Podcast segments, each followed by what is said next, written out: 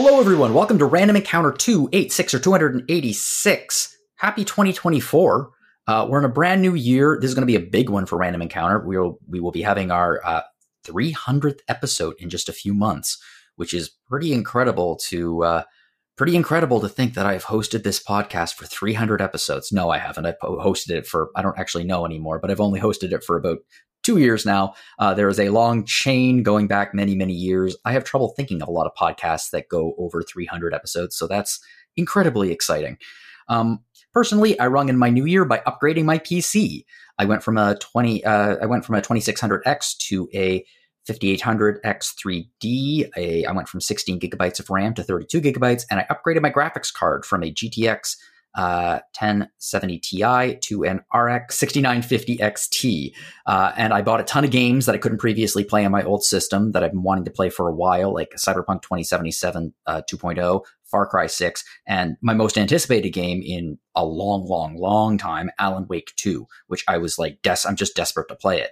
And then on a whim, I also bought PowerWash Simulator. And guess which game I've been playing nonstop for the last few days? Uh, I upgraded my computer massively, and then I decided to play a game that could probably be run on an actual power washer. Uh, but it's really fun. It's really, really fun, and it's so mindless. You can just zone out and clean the RV or the the helicopter or the house. Uh, it's I really like it. I really like it. I wouldn't call it a role playing game, but I really like it. Um, so yeah, the new year brought me a new PC, but it has also brought me my first two guests of 2024. First up, we have Jerry. Hey, Jerry. Howdy. And we have Aleks. Hello. Did both of you have a good holiday season? Wonderful. Uh, time with the kids, playing games, got some cool artwork.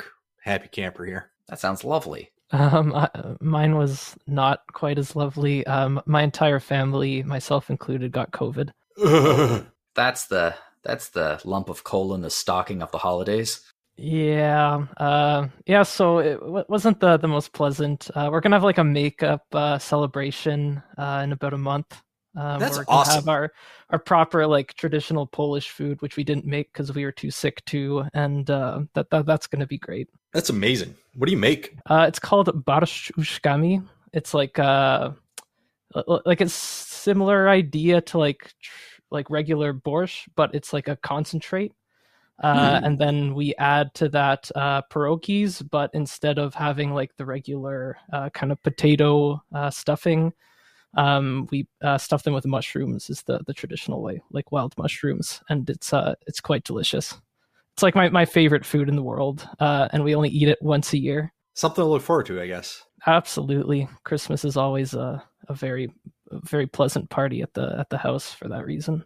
And utter pandering to my guest, I will say that a few weeks ago I made dill pickle soup for the first time. Oh, no way. Oh, I love pickles. That yeah. sounds amazing. I don't think I've ever had pickle soup. Uh, it's I it's it's Polish. I know that, um, and it is one of the strangest things I've ever eaten in my life. Um, it's it's basically just well, it's it's a basic chicken soup uh, Adam Ragusea on YouTube did a, did a uh, recipe for it a couple weeks ago, and I was like, "Wow, I love dill pickles more than anything. Surely this will be delicious." Um, and I bought some Polish dill pickles, and it's like I said, it's just a it's a pretty traditional chicken soup with like chicken and potatoes and celery, and then you and lots of potato, and then you shred a dill pickle, and you add the shredded dill pickle, and then you uh, basically season it with dill pickle brine rather than salt. Mm. Uh, and then you uh, dice dill pickles into like a, a, fine mince, and then you use it to garnish the top. And it is the closest thing I can think of calling it. It, it tastes a bit like a sour cabbage soup, which yeah. is which is delicious. I'm like salivating just hearing about this thing. I'm gonna have to talk to my mom about why why we've never indulged in this pickle soup before. Yeah, I asked my friend Susanna about it, uh, one of my best friends, and she was like, "Oh yeah, we had that growing up, but it was terrible. I hated it more than anything." And apparently, apparently, her family's version of dill pickle soup was literally just they didn't bother shredding it. It was just like a pickle in the soup. and I was like, "That's that does not sound appealing on a on a culinary or a visual level, really. Maybe my mom has similarly uh, traumatic experiences with pickle soup, and, and that's why we've never had it. just a massive kosher dill floating in the middle of a pot of chicken soup. It's just like, how'd that end up there? Hmm. I bet it tastes similar to like a kimchi soup. My wife made kimchi soup recently, and it was Mm. outstanding. Um, But I mean, kimchi's just pickled cabbage, basically. Yeah. It's spicy. It was good. I mean, it was delicious. Don't get me wrong. It was strangely delicious. It was the delicious where I was like eating it and I was like, this shouldn't work. Uh, but it, but it did. Um, it did. This had nothing to do with Christmas. Uh, but hey, why don't we move on now from uh, from slaying our holidays to slaying the princesses? Well, well Oh. played. That's- that transition, though. First transition of 2024, and I feel that it was pretty on brand for what the rest of 2024 is going to be. um, so, uh, Jerry, uh, you reviewed Slay the Princess, and surely this is a typo. It- it's supposed to say save the princess, right? Because that's what you do in every game. In every game, the point is to save the princess. Yeah. Yeah, you can use saver with a dagger. Wow, that's that is uh, very metaphorical. Um, okay, so this is a fascinating looking game um, that has been on. It was it's been out for a few weeks now, and kind of kind of looks like a little bit like a storybook, which is appropriate because it's you know about a princess.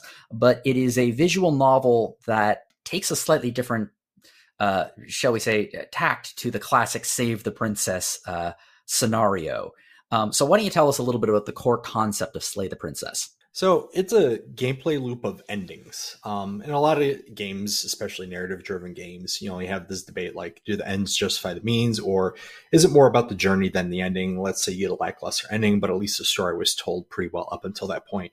This is a unique case where the game is the endings. Uh, the process to getting the ending is also fun, but every run's going to take you about, you know, 20 to 40 minutes or so, depending on the kind of road you're taking what you're basically doing is every time you start the game up, you wake up in the forest and your companion is the narrator, which is some omniscient being that's talking to you.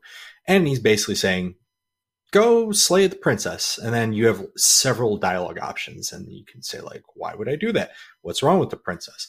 Uh, and then eventually he tells you, well, if you don't kill her, the world will come to an end. It's like, okay, how do you know that? And then it like every question you could think of is basically addressed and they've thought about it and they're like, okay, you eventually end up having to go to the cabin where the princess is being held, which is a very quick jaunt up the hill. And then you go into the room and then you have the option of picking up a dagger or not picking up a dagger. You go into the room and then you talk to the princess and then, you know, it's all dialogue branches. Mhm. And depending on what you choose to say to her, elicits a different response from her, a different response from the narrator. So you basically have this three way conversation going on. Princess can't hear the narrator. And then you have to decide what do you want to do with the princess? And there are a variety of options. And the game is much, much more um, in depth than just the idea of slaying the princess because after you make these decisions, what happens next? I mean, it sounds very, I guess, philosophical would be the right word. Absolutely. And also, it uh, subverts. I mean, just my joke off the top being like the point is to save the princess in every single game. It subverts that expectation just right in the title. Yeah. And I I think that's kind of the hook. It leads you in. It's like, oh, we're turning this on its head a bit. And it basically just gets you in the door. And then once it gets you in the door, it becomes very philosophical. And it goes to some pretty interesting places because whether or not you end up killing the princess, there's going to be a next chapter and you're a new person who has oh. to do something with the princess. And then the princess is a little bit different this time because you're basically picking up where the last hero, quote unquote, left off. And then the game just goes from there. And it sounds like I'm spoiling a bit, but this is this happens within the first 15 minutes or so. And you're gonna know pretty quick what the gameplay loop is. But where does that gameplay loop end up going? It does go somewhere. This is not just a game where you're just getting like, oh, cool, an ending. Oh, cool, an ending. It does have a grand closure at the end. Hmm. And the closure at the end isn't necessarily like the end. It kind of leaves things open ended. Well, I like that you compare the endings in this game to something else that most games offer nowadays, which is collectibles. Everything's a collectathon.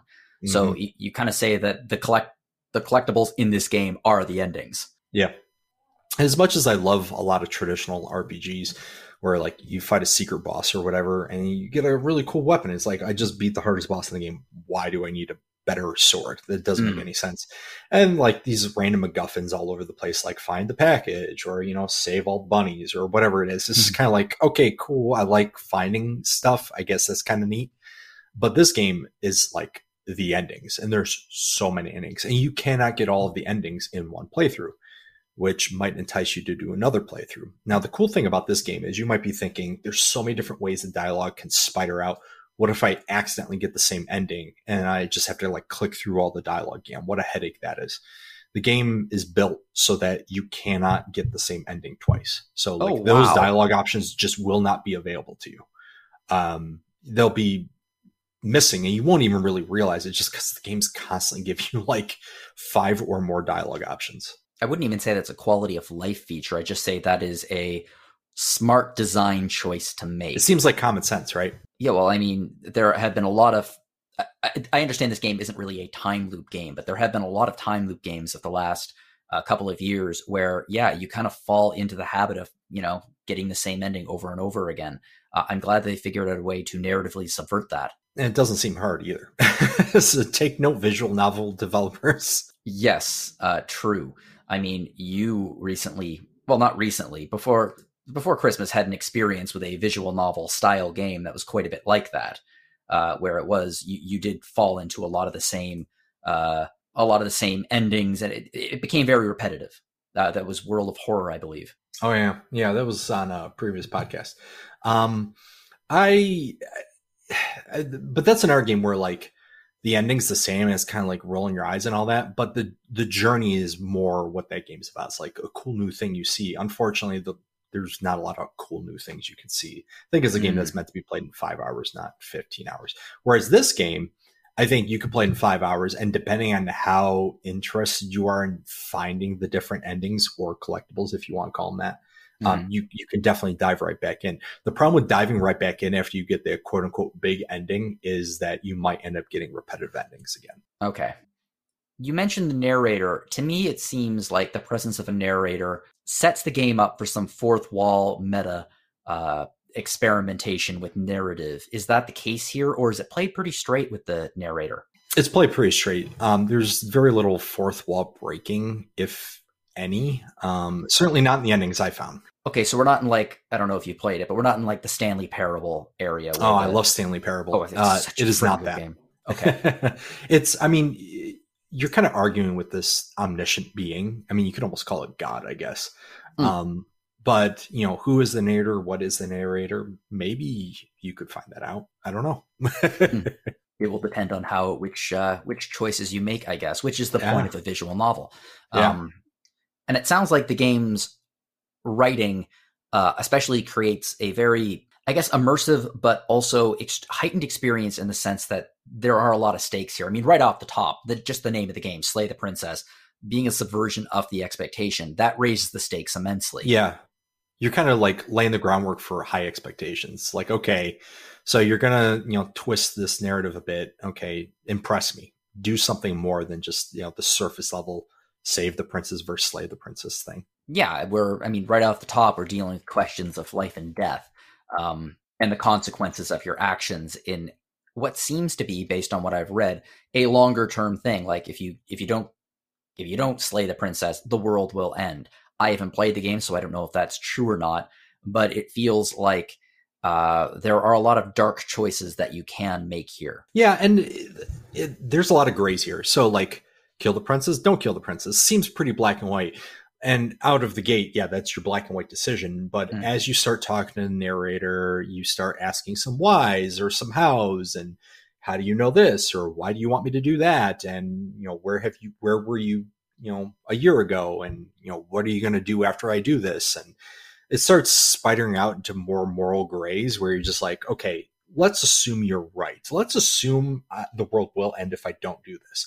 So you're making this sound like a good option. Why don't you do it? And things like that. So Mm. you start trying to address things in roundabout ways and you start trying to justify even yourself as a player. Like, you know, should, is it by my own hand? It's almost like the, the trolley problem. It's like, okay, Hmm. if I let the trolley go, it'll kill five people. But if I, you know, turn lever lever it'll kill one person you know what is the morally correct thing to do it kind of has you in that place which is why this works so well as like a video game mm. and not a book and this is part of the reason why video games are great at storytelling is because like you're the player you're making the decision yeah the protagonist is and that's who that would be in a book you were reading but you as a player you've got to decide if you're going to pull lever on that trolley and um, even when you talk to the princess, not just the narr- narrator, you're also talking to the princess. And is she a princess? Is she who she claims to be? Maybe she is. Maybe she isn't. And um, I think it, it does a great job of putting the player in a position where you really have to question your own ethics. Well, that's the interesting thing about visual novels in comparison to, well, like you said, reading a book. Uh, you don't. There's there's no such thing as reader agency uh, mm-hmm. when you're reading a book, unless I guess it's a really complex, interesting book. I don't know, House of Leaves or something like that, that experiments with narrative. But for the most part, when you read a book, you're reading it and you you're casting yourself in these roles and you're feeling the things, but you're a passive reader. Uh, whereas with a visual novel, yeah, it tells a story, a complex story with some excellent writing, but you have agency in developing that story, and there are consequences to your choices. And it sounds like this game is inherently well, they, this game is inherently built around the the consequence of your choices. Again, right there in the title. What do you do? Yep. Yeah, that's absolutely the case. And I think that's part of the reason why it's so interesting is because even with a lot of other visual novels, you're for the most part on rails. Like you think of Steins Gate, what an amazing tale that is. But for the most part, you're kind of just reading a book on the computer. There's very little choices you have. You can get different endings and stuff depending on how you talk to people. But a lot of that game is just strictly just reading, clicking through the prompts. This game is almost entirely forks. You, you mm. decide this, you decide this, you decide that, and that crafts the story. And the cool thing is not just the ending, but this game goes into some wild places. Like you're gonna, I, I don't really want to spoil any of the endings, but you're going to be going to all sorts of places and what happens to the princess, what happens to the narrator, what happens to the place you visit every time when you get a, a new loop in the gameplay cycle it's always going to be somewhere outlandish and that's part of the addictive quality of it is like mm.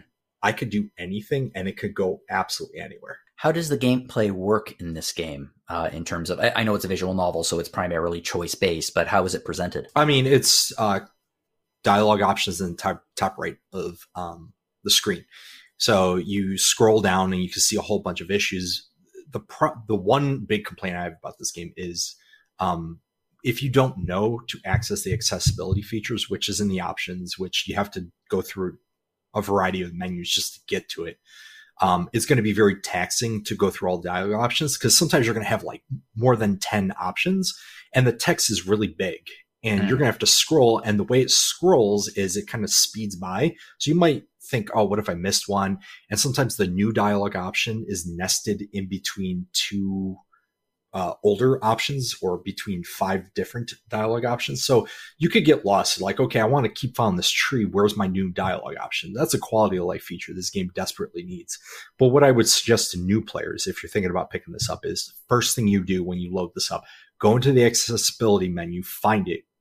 Don't do anything until you find it. Make the text smaller. It's going to make your life so much easier and make the game more enjoyable because yeah, having to sift through all this white text on a scroll wheel that's large is you're going to get lost and you're going to get frustrated. I can see that, like it's cut off there. Uh, you have a, mm-hmm. you have some screenshots on the in the review, and uh, it's cut off on the uh, the fourth option. Yeah, so you'd have to scroll down for there. That is that is frustrating. Yeah, I can see how, and that's I mean the accessibility option to make the text smaller is a way to deal with that, but it seems like it's a, it would be a fairly easy UI. It's it's a UI issue. Yep. Absolutely. I mean, just like a little clickable in the top left, you're not going to miss anything if little, you know, adjust the, you know, have a little magnifying glass or something. You could adjust the size of the text. I mean, this this game is not a technical marvel by any stretch of the imagination. it's pretty bare bones. It it is what you see it is. Um, mm. It relies almost completely on the writing. The visuals are also quite good. If you're into the art style, it's kind of sketchy, um, not like shady, sketchy, but like it's like hand drawn. I was about to say that you're playing a lot of games with black and white graphics lately. Yeah, um, which is fine. Um, it's just kind of my thing. I'm actually Sepia is really cool. Um, mm. Roadwarden. I'm just gonna you know name drop that game again. That is a beautiful game. I recommend that to anyone. Another great narrative driven game. But in this game, like it is entirely the writing. So it's indie in that sense. Like you're not getting any bells and whistles. There's no cool like you know menus to navigate. There's no animations or visuals that are going to awe strike you. But if you look at some of the screenshots that are on the website, I mean, this is beautiful black and white hand drawn stuff. Mm-hmm. And it doesn't look all that elaborate, but so much is told with this very simple art style. Um, and I think that's also something that needs to be praised is there's a lot of personality and character in the simplistic. A lot of modern games will rely on, you know, very technical graphics, lots of polygons, things like that, uh, ray tracing, all that, which, you know, has its place. And those are absolutely fantastic games to look at. But a simple style like this, just still images that you could tell someone, you know, labored over with a pencil is there's there's so much charm there. Well, that's exactly the word I would use actually, charm. It's it's like I said off the top. It it looks like a fairy tale. It looks like a storybook, uh, mm-hmm. which is obviously riffing on the idea of the princess. And yep. I like how the very central conceit of the game subverts the art style in the sense that yeah storybooks usually have happy endings because they're fairy tales. Well if they're written by Disney anyway.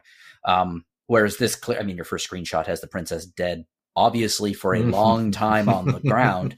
So clearly happy endings are uh, i guess i guess your i guess happy endings are your decision uh, to make.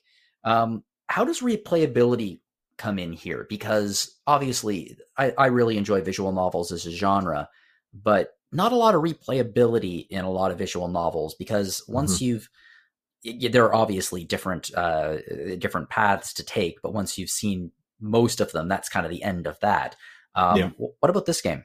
I mean, it's the endings, right? It's the the yeah. collectathon with the endings, um, and then you'll get a, a big ending, but you could get a different big ending depending on the choices you made. Um, again, I'm so tempted to spoil. I will not spoil. Mm-hmm. But um, I mean, the big ending is really satisfying and cool because all of your decisions up to that point lead to this big outcome, and you're just left wondering, what if I did things a little bit differently? What would this big ending have been? So it's not just the sum of its parts. It's not just you know this big ending you're getting at the end. It's also like, okay, I get, I get to see this cool little thing, what happens to the princess, and I know it's going to lead somewhere grander, and it's really going to like make me say WTF like mm. what is even happening? What is going on? I'm I'm confused but I'm also very curious.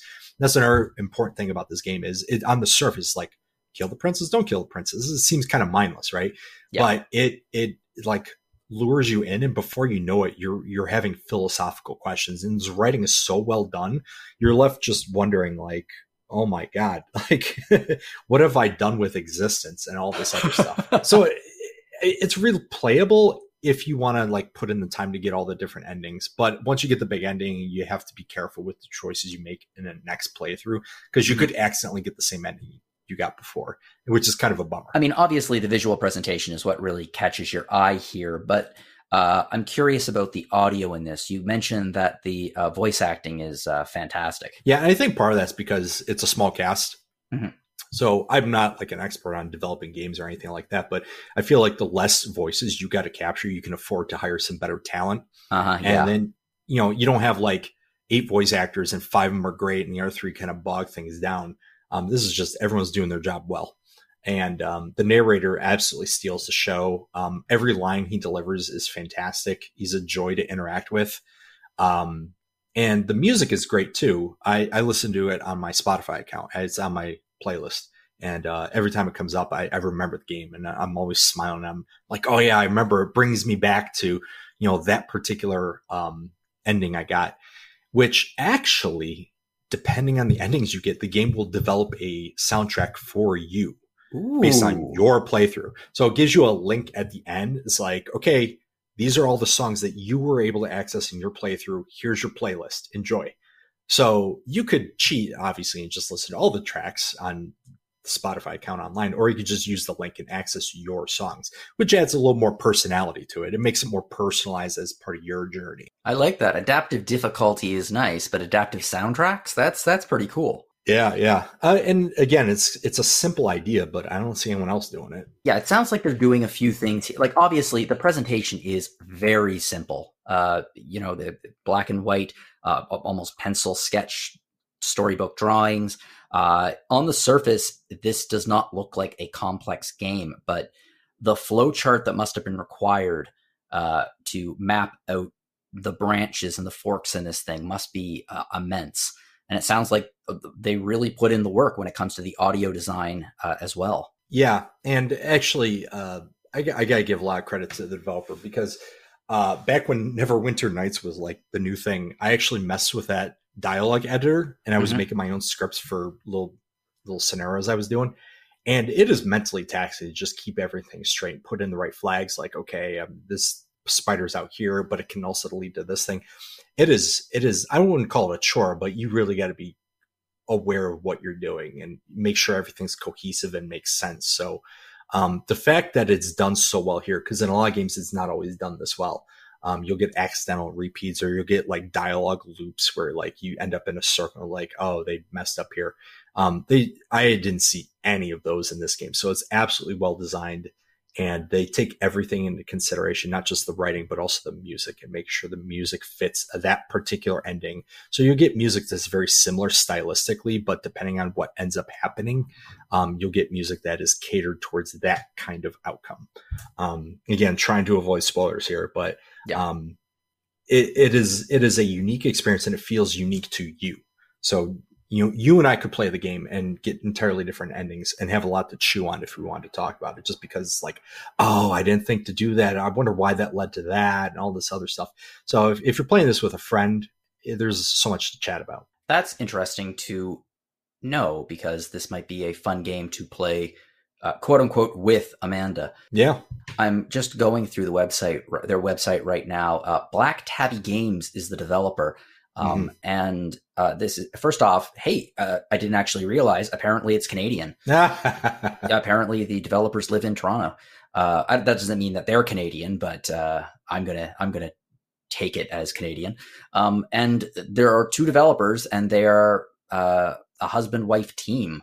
Um, so two people. And what a team they are! yeah, two people and uh, are responsible for this. Uh, and there are also there's another game coming out. I guess part of it already came out called Scarlet Hollow. Yeah, it's episodic. Yep. The first two parts are out already. Dom's been reviewing it. Yeah, yeah. Uh, but I guess more is coming out soon, and yeah. it's uh, it's a it's a very very pretty looking art style. It's definitely different. Like you could tell it's similar, but it's got more color to it for one, mm-hmm. and uh, you know it's got a lot more people in it. Um, it has, loses some of that sketchy flair, but mm-hmm. it does look beautiful. It's very well detailed, um, and it's well received so far. Yeah, Dom seems to like it. yes. Uh, well, one of the things that you say in this, which uh, for you, this game almost reaches legendary status. Status. status uh, you say uh, you still gave it an editor's choice, which I actually approve of. It's funny. I think some people think the editor's choices are only for games that are over a ninety. I disagree yeah. with that on every level. I think editors' mm-hmm. choices need to be very specific to whoever the reviewer is. Like it, it, whatever the score, it doesn't matter. If the reviewer loves it, they can give it an editor's choice. Similarly, I don't necessarily feel like every game above a 90 should get an editor's choice award. Yeah. Yeah. I've reviewed quite a few games over a 90 I've not given editor's choice to. Yeah. And I, this is actually maybe my first 80s game I gave an editor's choice to. I gave this one 88. And I, I, agree with you. I think, you know, it's very personal to the editor. The reason I gave it to this game is, is so unique. Like mm. I put a premium on innovation. If you could do something creative outside the box and do it well, this game does it certainly well enough. Um, I, I, think it deserves recognition. Um, which is why some games above a 90 don't get the editor's choice because you know if, if, they're just kind of rinse and repeating what a lot of other people have done it's like you made an excellent game mm. just doesn't really move the medium forward. I think this is a game that can move the medium forward. It's certainly an exemplar of good dialogue options and good writing and good use of collectibles. It does enough things superbly well that um, I wanted to give it the recognition it deserves.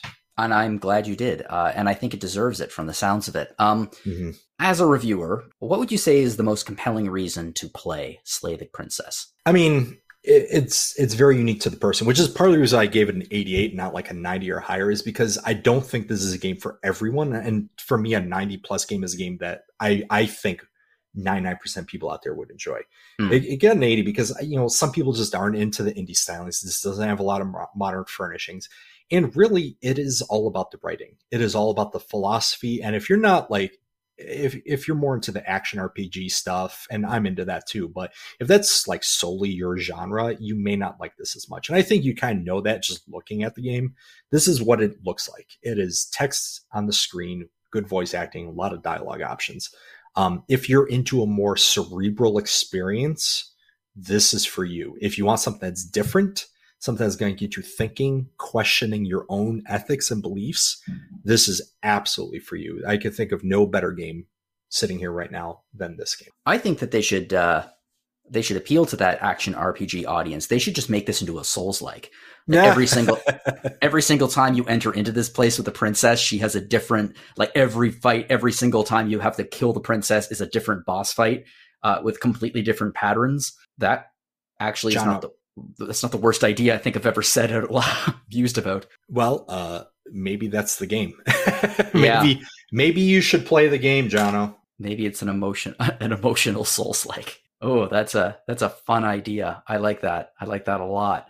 Um, Aleks, do you have anything you would like to ask about uh, Slay the Princess? Yeah, Slay the Princess sounds awesome, and um, I, I I like was eyeing it uh, for a while now, and uh, I haven't checked it out yet. But I love like games with like interesting different choices to offer, and especially ones that have that sort of philosophical vibe where like you're almost being addressed on like a meta level as a player.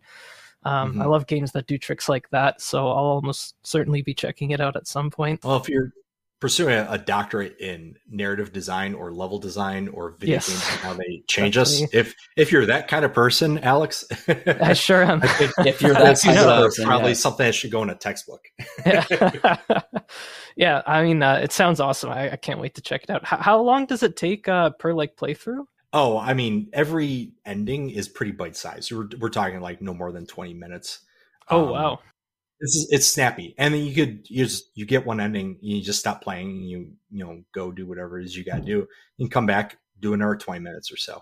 Um, so it's pretty. It's yeah, it's it's as long as you want it to be though, because you could be pretty exhaustive with some of the dialogue options. It just depends on the tree you go, but it would never be more than forty minutes for an ending. Hmm. wow, unreal. That's a that's a really unique and, and cool format for a game to follow. Especially nowadays, you know, people are liking smaller, smaller games, so it kind of like fills that niche as well. Oh, small games are so good. I, I certainly love small. uh, Yeah, when I when I look up how long to beat and I see something under ten hours, it is not uh, detracting at all. That is a selling point for me nowadays. Yeah, yeah. It, for us old people, yeah. It's not just a matter of that. There is a genuine, at least for me, I keep track of every single game that I play.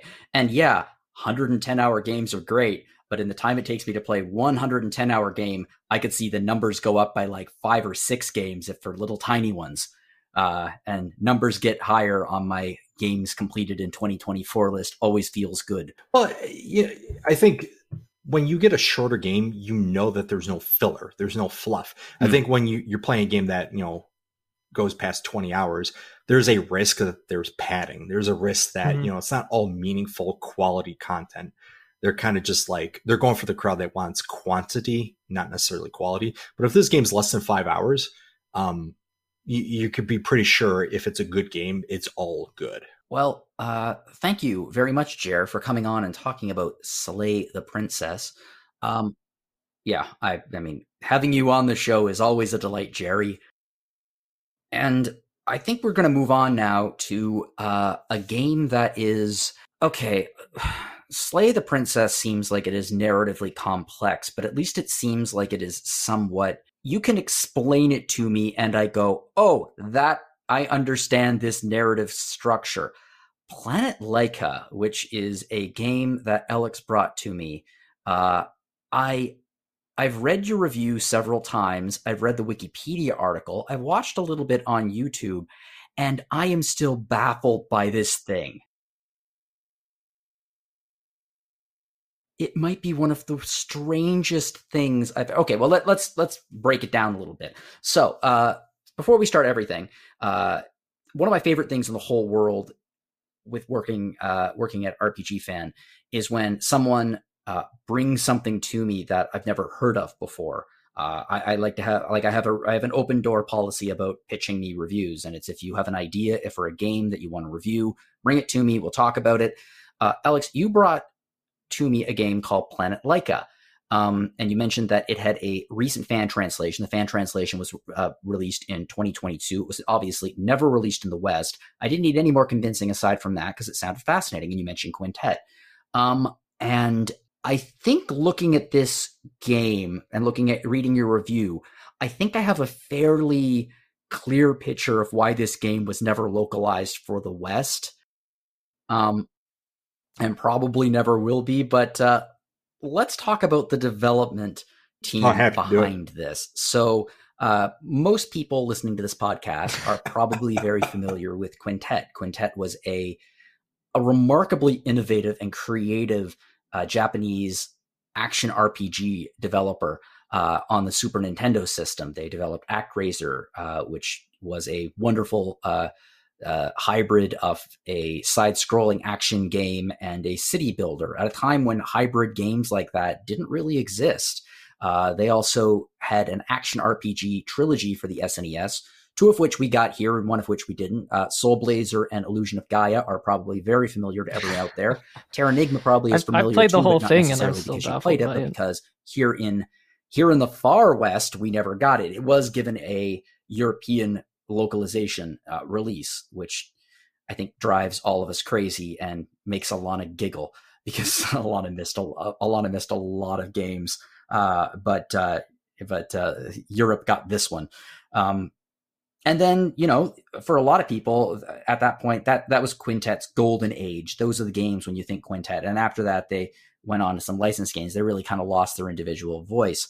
But it turns out they didn't lose their individual voice. They just, pardon the expression, they, I think they just blew all of their individual voice on planet Laika. Um, what, what, what is this?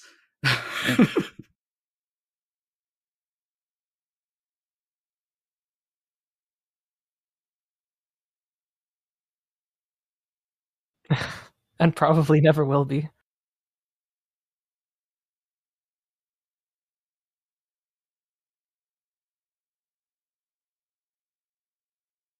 Yes. Yes, please tell us please tell us the simplest version of the plot you possibly can.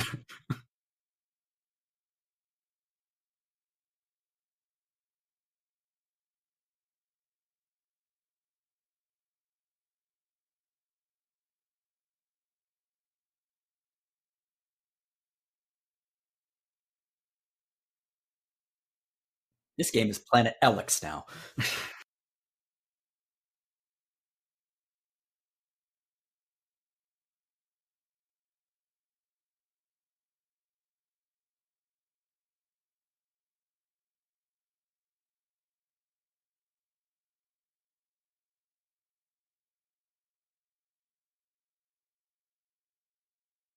i don't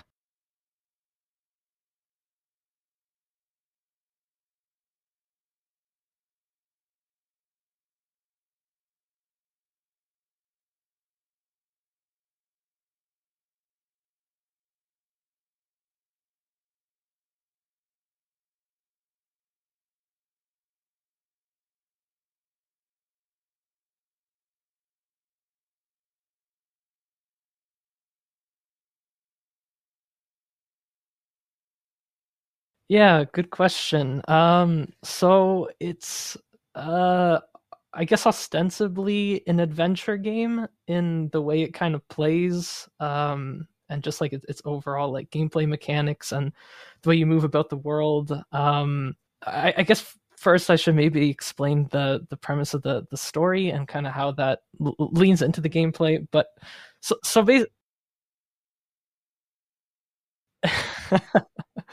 So basically, um, you begin the game uh, with a crew of astronauts. You control one of the astronauts uh, named Laika, although you also get to name your character. So there's immediately some sort of disconnect of just like, okay, is my character Laika or is my character the the name I just gave them? Yes, exactly. Uh, but you're sent on a mission to Mars. Uh, you're a bunch of astronauts. Um, and you're basically sent on a, uh, a mission to investigate the emergence of this force called Evil Mind, which is um, starting to uh, spread out throughout Mars, which has been colonized by humans, and, and the Martians that have been there have been uh, eradicated. Um, and also, this evil mind force is starting to seep its way into Earth and affecting the way humans uh, exist and and feel and live their lives. Uh, also, by the way, um, the thing that uh, made the Martians extinct is that the humans uh, gave them their faces. Uh, the, the, exact conflict between the Martians and humans is pretty vaguely um, explained. Uh, it's it's not really certain whether the, the Martians were initially hostile, or the, whether the humans were initially hostile, or what exactly happened in the, the lore of this world. Um, but uh, once humans gave Martians their faces, uh, the Martians immediately became extinct.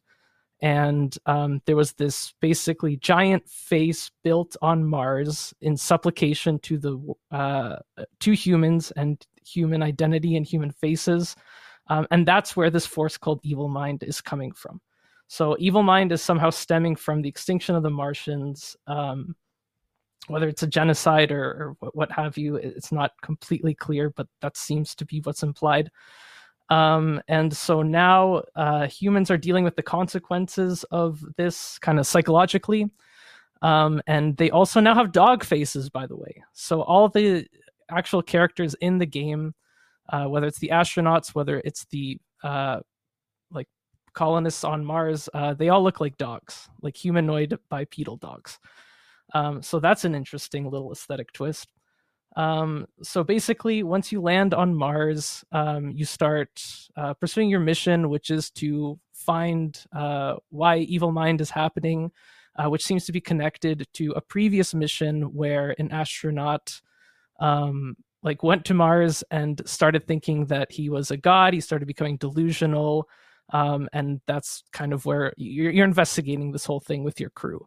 But very quickly into the game, within the first hour, as you're exploring the first couple screens on Mars, uh, your your crewmates start having well, these little Christ psychological episodes, including like. Boring. Um, the evil mind is immediately starts affecting everybody. No, uh, no, I want this is, I, this is uh, Please um, continue. both yourself and your crewmates. a lot of trauma starts emerging. Um, you're taken to like a bunch of kind of like weird visual episodes, and also uh, like accompanied by like really jarring uh, audio accompaniments, and it just creates this very almost like horror esque atmosphere, uh, along with kind of the um, the adventure gamey uh, gameplay you're doing. Um, so that's kind of the the main setup. Uh, when the game really starts taking off once you reach um, the main kind of hub of the game, which is called the colony, which is basically uh, where most of the the residents on Mars now are, and it's like looks really kind of like run down. It looks like it was kind of like an old prison. There's like a bunch of uh, like rusted buildings and dilapidated interiors and things like that. Um, all the characters you meet are kind of strange. Um, and uh, yeah, you, you, start kind of trying to, you, you, lose track of all your crewmates. And so your mission is now to, uh, as Laika alone, um, find out what happened to uh, the previous captain uh, that came to Mars, find out the source of evil mind, and try to track down uh, your crewmates. And uh, the the other kind of main twist here, which is kind of where the main adventure gamey puzzle esque mechanics come in, is that Laika actually is not uh, a single person, but is actually a conglomeration of three different personalities. yeah, feel free to stop me if you have any questions at any point. By the way.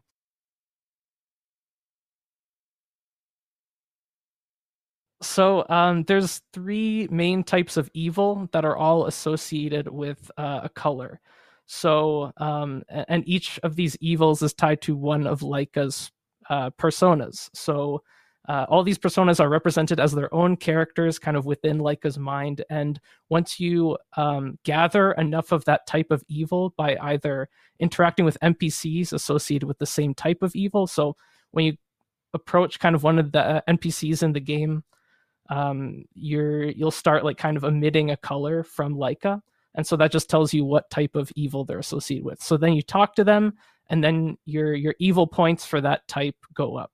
So uh, the red uh, evil it's is times tied like to, this. I kind of wish power, that wrath, podcasting was a more visual the green medium, evil so the audience can to, see the like, look desire, on my face envy, right now, or more the accurately, the look on my face to as So the there's a lot gears were of uh, slowly turning seven, in my head uh, as you were telling me uh, the plot of this game. Uh, so, so desperately Quintet's trying love of, of My Judeo-Christian God! symbolism is, is David Lynch would be appalled by this. Um, and Um, so once you have enough of a type of evil, um, I, I, can I, go to see as someone who actually and basically believes that the plot uh, of Laika Twin has Peaks like a little bit of an episode and then three, transforms most of the plot of Twin Peaks into makes sense. um, Uh, their persona I, I, uh, this is so Ernest is the is red persona. madness. Like Uh, people Yolanda talk is the green the big persona, and swing the that persona, and they're all kind of uh, represented as completely individual characters for their first game. uh, have their own personalities and can 3D speak, graphics whereas Laika sound is was a better, and they completely doing all silent these things. protagonist who It seems like doesn't have much Quintet said, "Okay, we're going to do uh, that, but also with characters. you aren't going to believe Um, what we're so going to from be there, doing you with the kind of have to Um, uh, use the different personalities based on what you to told solve, me and uh, looking at the game as progression, well. uh, This feels to me and, more like um, an from indie there. That's game kind from of how today the game works. than it Uh, does that, that's the from basic than it kind does of a PlayStation mechanic. Most of the time, you're just uh, talking to the. PlayStation uh, residents of the colony, 1999. Um, the game moves fairly Like, fast in terms you know of how the- you know how, uh, um, there's clearly like a lot of different graphics are things starting to come back in the same way that characters in the pixel art did when the you know the NES Um, generation and they're all like kind of really compelling, generation grew up, all very like into pixel art. idiosyncratic Over the last few uh, years, dialogue uh, and just like a, a completely chaotic Polygon, weird the PlayStation, game is going for. Nintendo If that wasn't 64 style, uh, um, so and Saturn, I guess. uh, Of yeah, Saturn. th- that's uh, art has does really started to flourish again. Uh, this would not seem out of place. I, like if I saw a game like this on the Steam store, I would be like, "Yeah, that looks interesting." It's I, I don't even per, personality, imagination. I'm not even sure what kind of what kind of effort would be required to create this kind of plot. Um, and I do not mean this in a negative way, by the way, not even slightly. Uh, I'm just I'm yeah, very very Lynchian in, in nature for sure.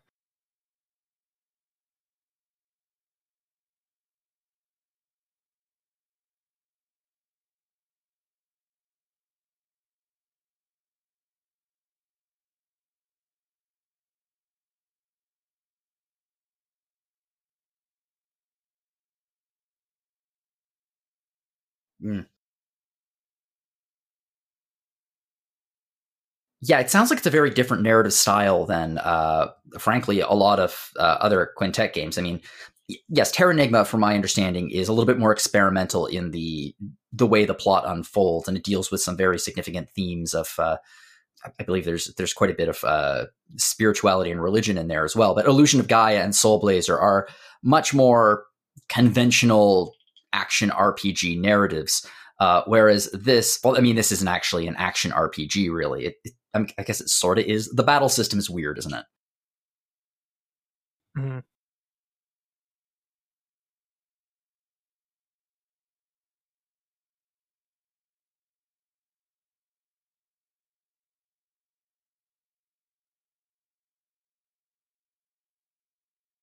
Mhm.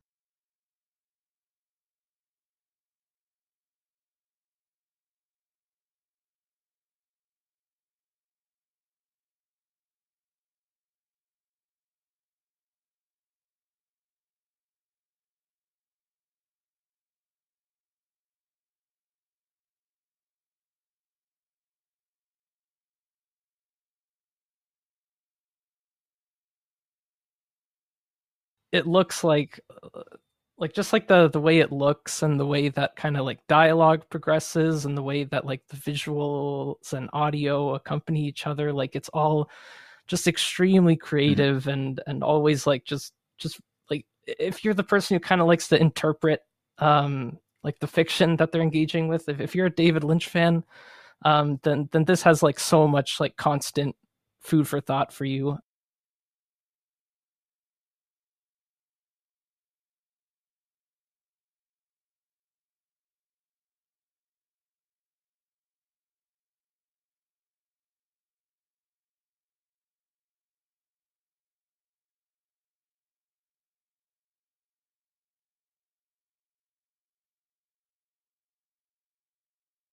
Mm.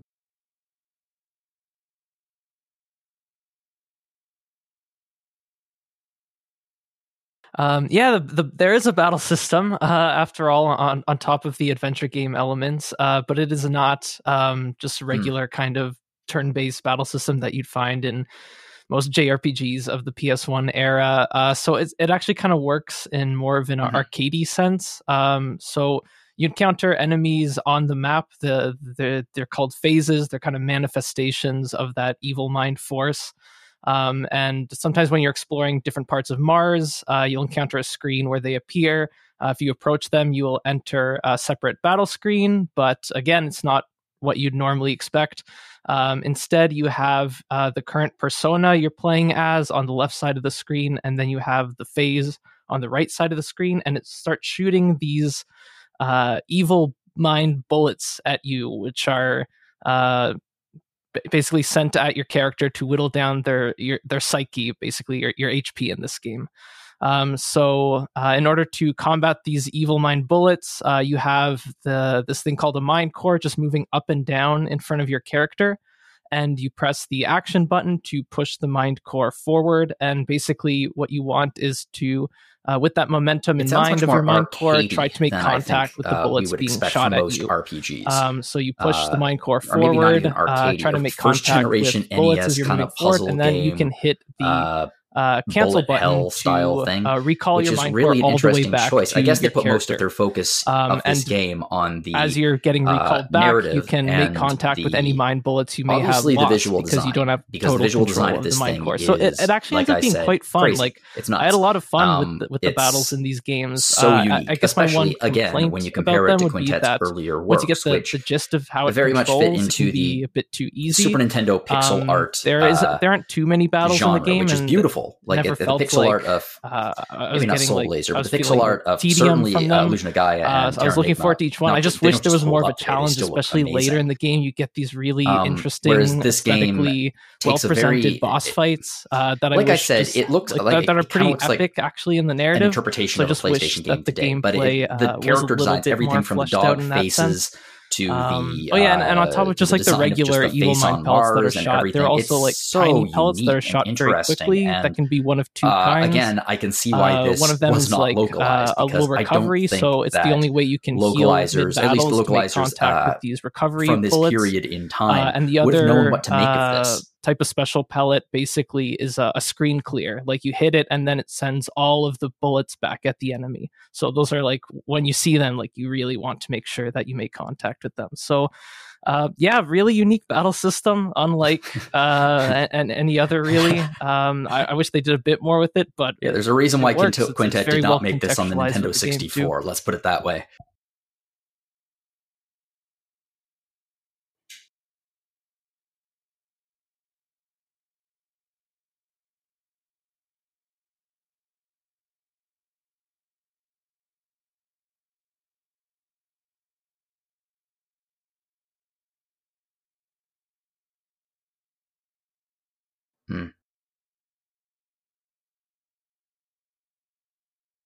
Mhm.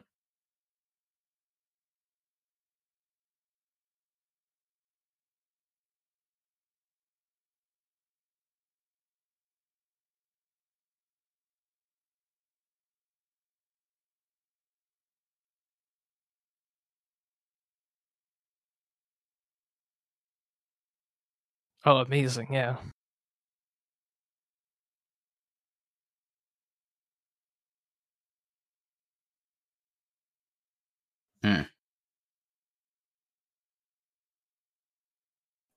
Well, the I guess the inspiration of this game uh, would have been. I mean, it's right in the name, Planet Laika. So, uh, for those listening who don't know, Laika was uh, the first dog in space, one of the first mammals in space. The Russians uh, sent uh, Laika uh, into Earth orbit, and uh, with the Uh, yeah, that's for with the sure. certainty and that um, Laika just wasn't on top coming of like the subject uh, because matter they that hadn't yet figured out how like to uh, genocide, re-enter uh, like uh, Earth's atmosphere at this point. uh, so they sent Laika abuse, up like, uh, to see some of the- to the, actually to see even like, if a mammal could quest lines, survive. I don't know stories Earth, of the they didn't know this NPCs are actually like very um, so Laika was the first dog in space. They actually Uh, the story is told in uh, season two of um, for all Yeah. mankind, Apple TV show that is absolutely just but uh, fantastic if yeah not seen it. It's a otherwise like the visual story design about, like um, i mean what it, if the Russians loo- got to the moon first? spectacular And like the actual game because world of that, itself the like, Americans are like, "Oh hell no!" to So it actually um, super like energizes the space or like race a uh, in a way that it obviously didn't in our reality. still But it's a terrific show uh, and it's a great alternate history. fixed camera Uh, and angles, there is a uh, scene in- great in the second season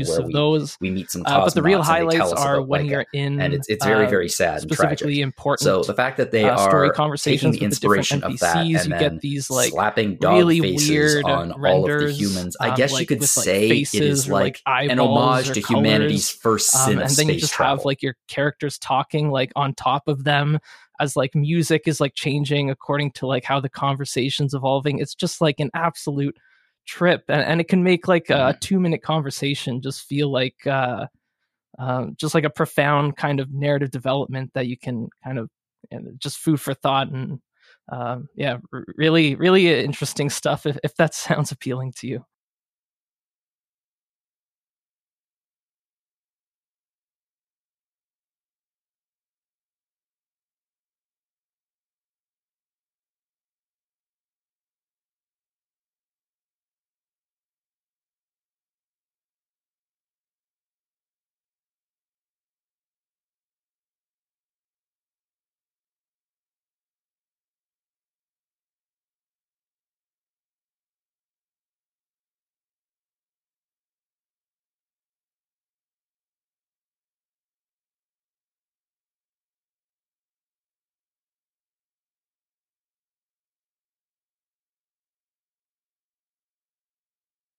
Mm.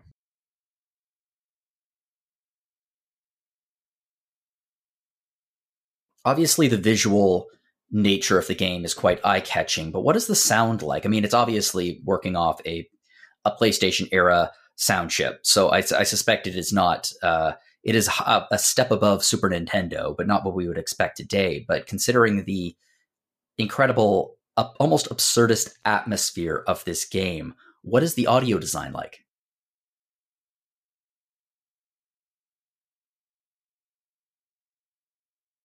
Uh, yeah, I mean th- that that's a nice way to put it. Uh, otherwise, like th- there aren't too many connections. It seems to be implied that like the astronauts are are Russians, like they're, um, yeah, they're they're they have like a lot of like Russian names and things like that. But uh, otherwise, there aren't too many actual narrative connections with the story, other than I guess the fact that this this character like uh um has a has a pretty tragic fate.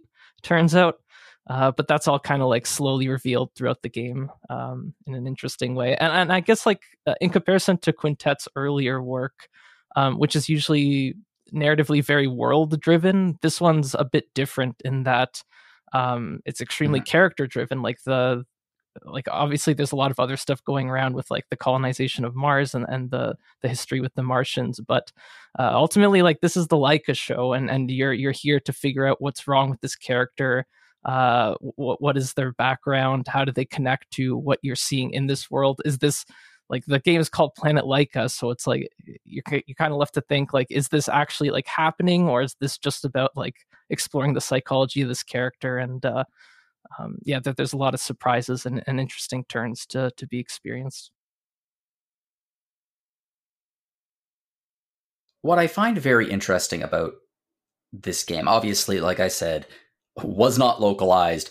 I can see why. But the version that you are playing is a fan translation, and fan translations are uh, an interesting phenomenon. We had a whole episode of Retro Encounter on essential fan translations, which I, I was. uh it's it's really- I weird so it's it's all over the place Um, um there's Yeah, like tons uh, of different kind of flavors one of the of tracks, things like that one of the things that really uh, makes me music that think about plays like when you're in the deeply colony about fan kind of translations like, is how um, I guess when the uh, company kinda like kinda, um, localizes a game, like when they like obviously they hire little- a localizer, they are the ones uh, they read the entire script, has like and they make sure that that that that, localization, that that that into like interpretation of the story like what the hell is is going in alignment with what they want to Um, present. but then it, can Um, get and they like may really change weird certain from there, things like because of cultural going out so context far as or to because be it doesn't quite work uh, in English versus Japanese. weird vocal In the case chants of a fan are almost like translation, an Uh, the fan has to make those uh, decisions, like- the translator. yeah, and kind of though more horror-esque elements can in be the instrumentation, extraordinarily with, like, high uh, quality, strings, and in some cases when, better than the like actual translations. weird is happening on the Oftentimes, screen. fan so interpretation of the even though, story like, can tremendously the impact the music of this game, like uh, it doesn't have like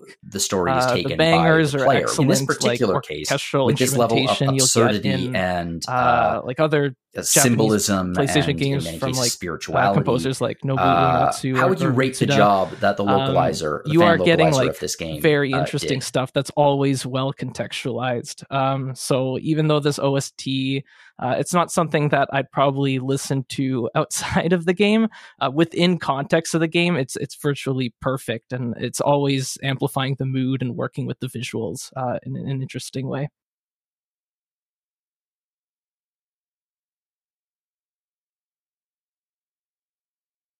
Mhm.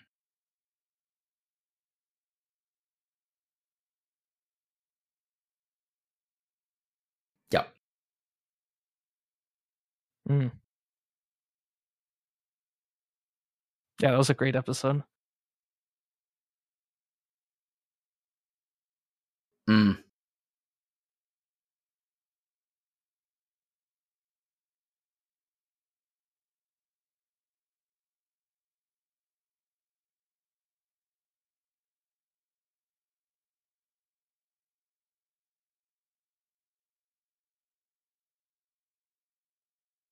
Mhm.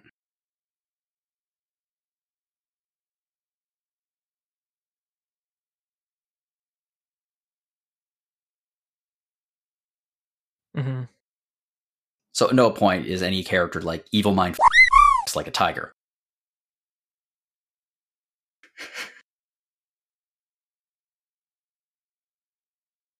Okay, well, Even after this conversation, watching some footage on YouTube, reading the review, I uh, I'm still baffled by the existence of this game. It is it is a video game that I can't imagine had a tremendous yeah, so that, that- amount that's a very of fair point, uh, and and fan translations can differ wildly appeal. in, Like in this terms of video game and, really and does seem like it was always a harder created with measure, art if you in don't mind, uh, rather know the than original script. a um, uh, but commercially uh, just acceptable from story. experiencing the game, like Um, the although dialogue it does tell, like you said, an excellent story with some excellent uh, aspect of the enjoyment I got out of it. uh, so ultimately, like I scored the uh, story of this game uh, uh, 100 myth because I thought it was one of the most of interesting things. narratives I've But ever I'm seen curious, in a video game, and as the writing a was just constantly like, memorable me. and very distinct Um, gaming so, yeah, I mean, experience. credits to, what, to the translator, the uh, work for you? Kargadin. Um, clearly, they must have some sort of familiarity with psychoanalytic theory, uh, at least as much as the original writers did, to be able to to get through with all the kind of nuances in terms of the word presentation, um, and uh, being able to like tackle the philosophical themes in a way that feels uh, evocative. Translating, there, there are also like references to um like poetry like uh, poetry of like william blake is referenced at some point. So i, I imagine that this uh translator is is well read to be able to get through all this stuff and and make it feel like it felt legit. It felt like a very well thought out and well presented uh script Let's just put it all out there. yeah. No no no little tricks like that or or woolseyisms or, or anything like that.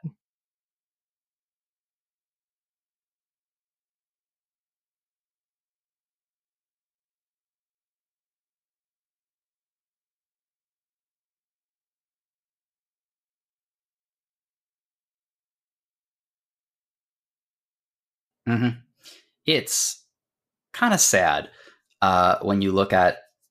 I've read a little bit about Quintet and the history of Quintet, and uh, one of the reasons why, in this age of uh, remakes and remasters, we got a remake of ActRaiser uh, Renaissance in 2021, but uh, Soul Blazer, Illusion of Gaia, and Terranigma have not, and certainly not Planet Laika.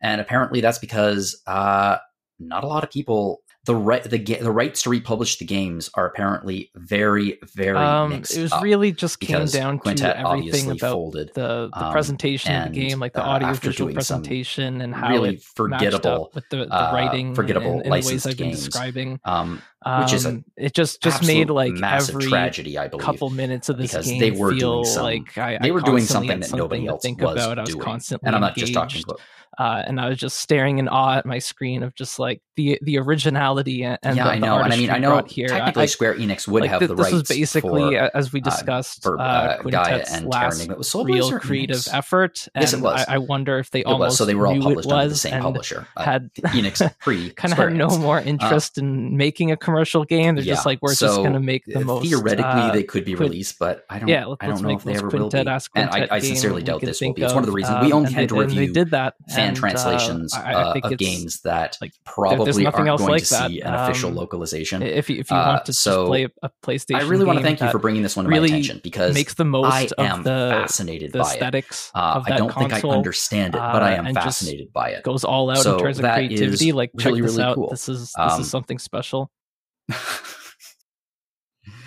I uh, completely understand.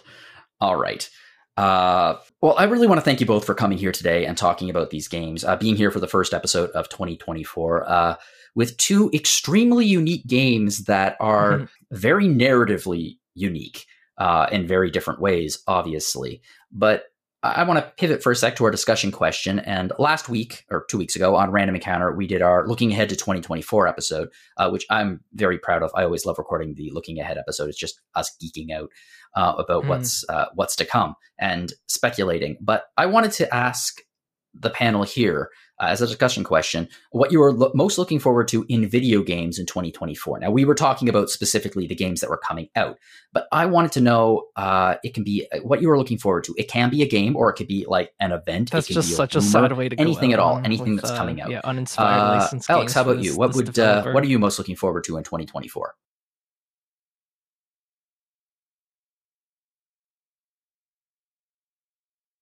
Uh, yeah, I think so. Planet Laika also Enix Oh. published. Yeah.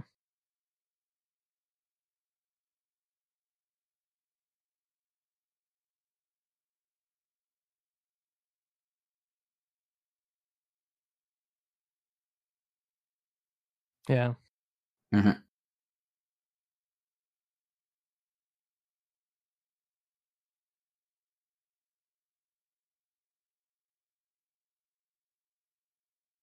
I played the whole thing and uh, I, I'm still not sure I understand it. So I, I'll probably revisit it one day, though.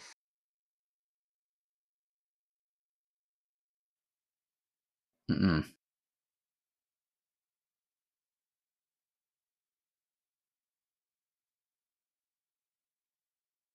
It's so funny how uh, Konami has uh, historically released some astoundingly amazing games over the years, and now they're just like, ugh, I don't want to give these people a cent.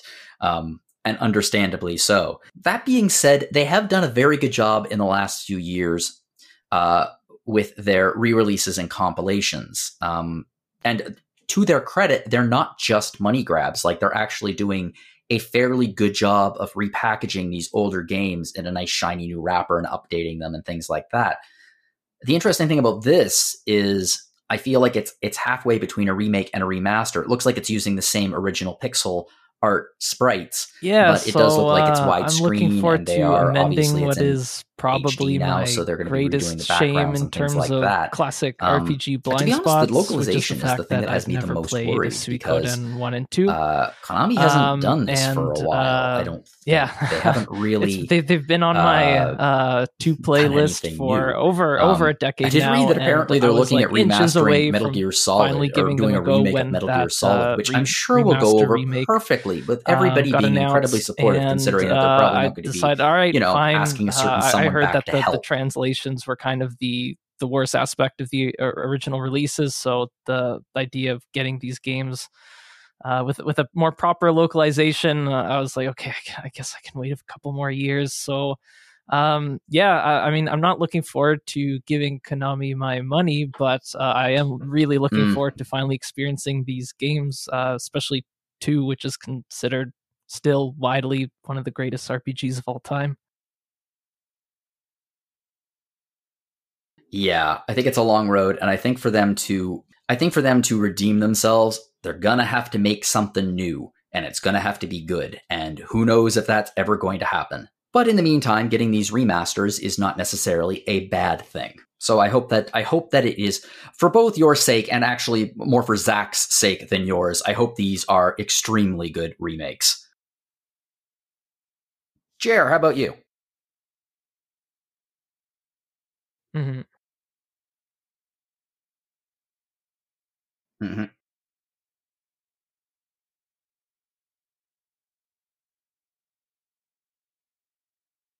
Mm-hmm.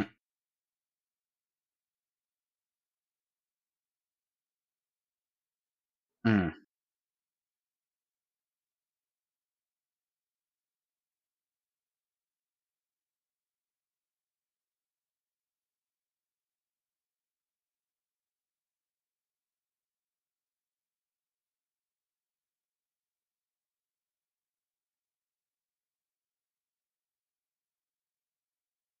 Mm-hmm.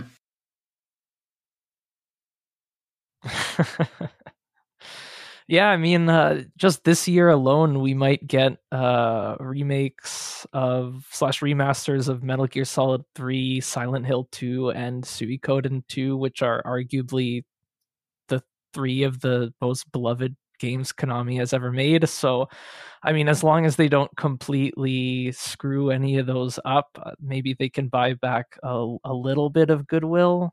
Um, but uh, it's it's a it's a long road for them at this point.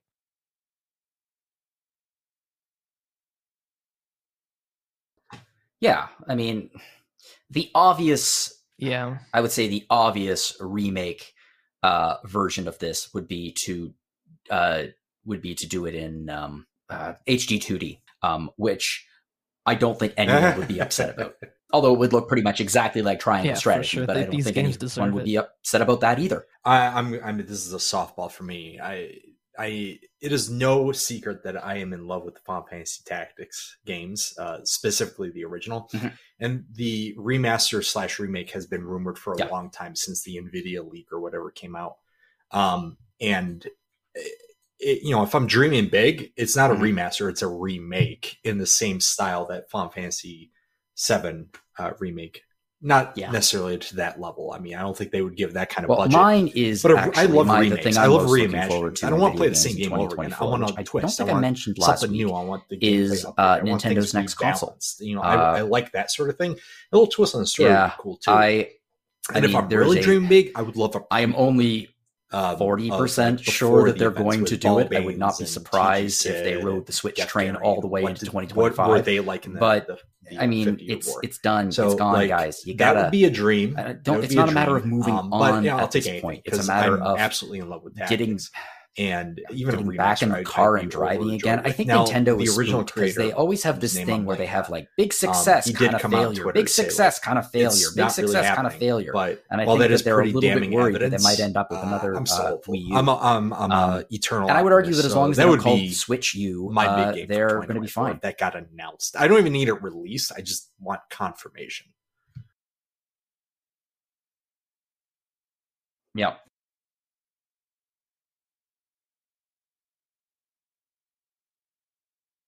Mm-hmm. Yeah.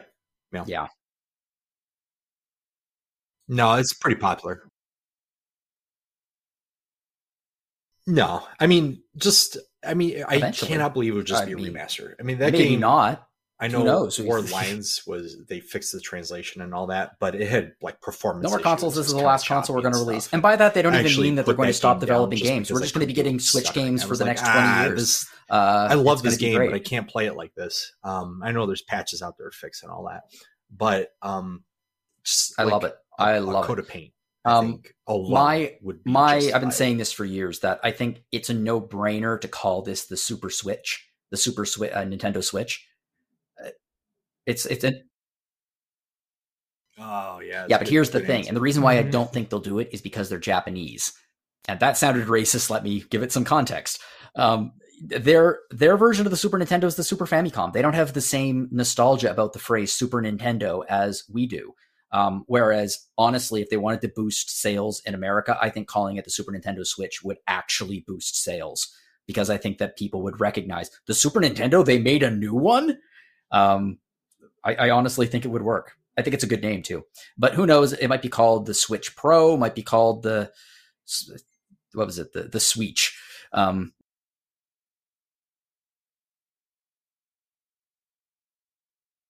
I mean, Oh, so I, I would say like yeah. they're a company and they're not going to be yeah, superstitious. it's. I At think the it's same a great time, name. data is data, right? There's a trend, right? So whatever it is with management, the Oh, uh, this is also. I'm not taking credit for this. Like I came up with the idea, but I am one of many like, who came up with something idea. happens uh, every It- other it's uh, cycle. it's online. So it's, it's what they- I'm sure they have now. I think I said it in-house first where like, okay, Encounter, like a year. Why is this happening? But How do we anyway, make sure it doesn't happen? so yeah, really excited for because that. they're going to really hopeful it comes out. eventually. Still sixty percent uncertain that it will. Um, what is certain, however, That's what is Michael that Pachter you are said. listening no more to Random consoles. Encounter RPG You're fan, and if you are looking for a way to support us, we have a store. Uh, you can find it at www.rpgfan.com slash shop. maybe, maybe they'll Uh, actually go to raise that link, you're going to see two links. Actually, Switch. you're going to be That's- that's seeing the one on the right. is going to be Oh, sending brilliant off idea. to uh, our merch, where you can find like T-shirts and you can find mugs and things like that. We still have some of our 20, uh, 25th anniversary merch left, but it's going fast. So if you want to pick some of that, that up, go there. Yeah, Ooh. But sure. if you look over to Retro left, fans, us you're going thirty to see something something a little bit different, and that is RPG Fan's first book. Uh, if you listened to this podcast last week, uh, you would have heard It's Mike not. talk about it a bit. It's available at Hyperplay's website. Uh, it's a collaboration with Yeah. Hyperplay RPG, and it is a review card collection. So Mhm. it is a showcase of nearly 300 review cards. If you ever check our social media, you know that Steph does these incredible review cards, which are basically summaries of our reviews. We've been doing them for a few years now, uh, and we, you know, they were bound into a book, and it's a terrific book. I just got my copy. I had an advanced copy, and it looked good. The real copy is way better than No, that, even. John, I'm, I'm not very saying impressed by Like, it. I I get- love always that get a charge idea. at I- seeing my name. I'm going to steal that review people. in a book Um, uh, it- because the I'm Super a Switch, video game fan of the '90s. Uh, so yeah, I think it's a I- brilliant idea. Like not just because oh, I, I like highly it, recommend like, you buy it. But even if you don't buy it, I recommend you go to the site and check it out Yeah. because it's just a really cool looking thing. Okay, all right, all right.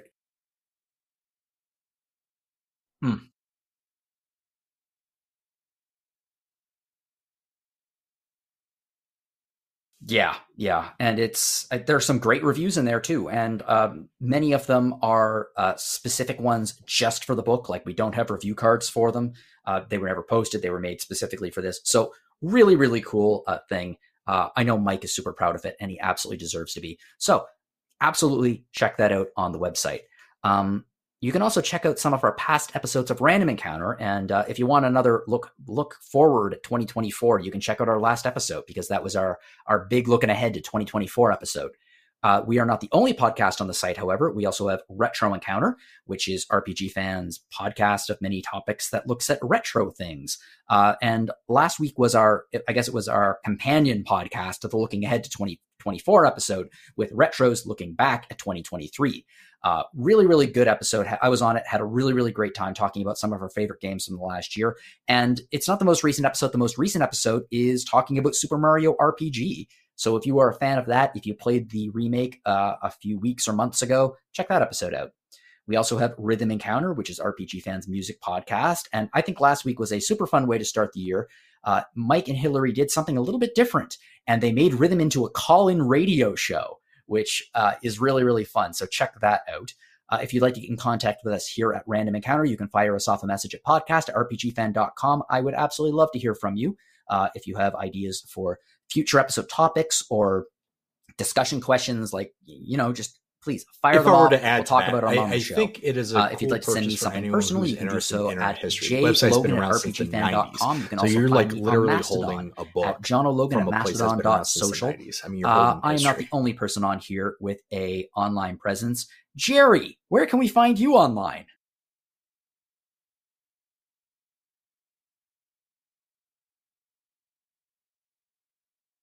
Yes.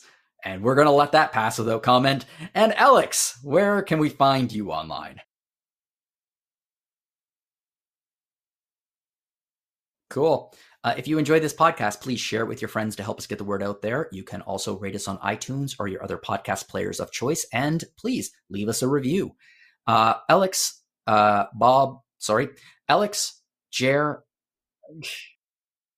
son of a bitch. I, what's what's even better than that? What's even better than? Yeah, I almost got through. What's even better than that is, uh, I was looking right at your I was looking right at your display name right here. And I was like, okay, you can't okay, that's not the name. You can't say Jer Bob. And then I just went with the second half instead of the first one. Ugh. Anyway, um, okay. Uh well, anyway, thank you for joining us today. Uh, thank you for joining me today. I really appreciate it. It's the first one of the new year. I think this is a really good way to get it started off. And and uh, to everyone out there listening, I hope you have a wonderful 2024. And whatever you're playing, have fun.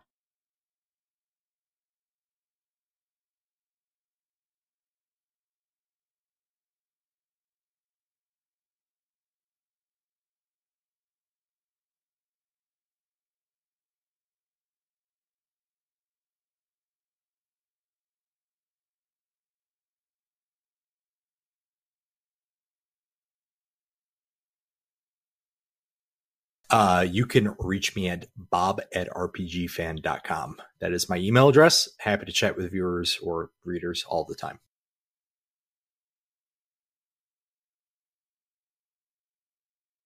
Uh, nowhere, but you can email me at aleksfraniczek at gmail.com.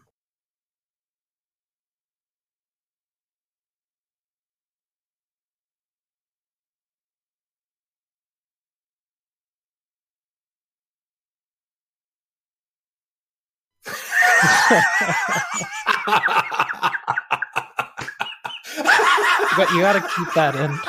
that was great. Right at the end.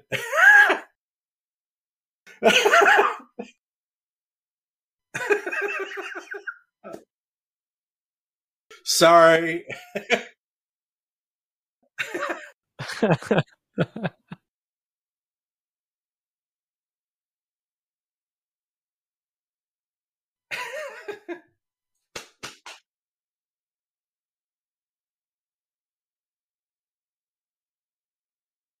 Thanks for having me. Bye.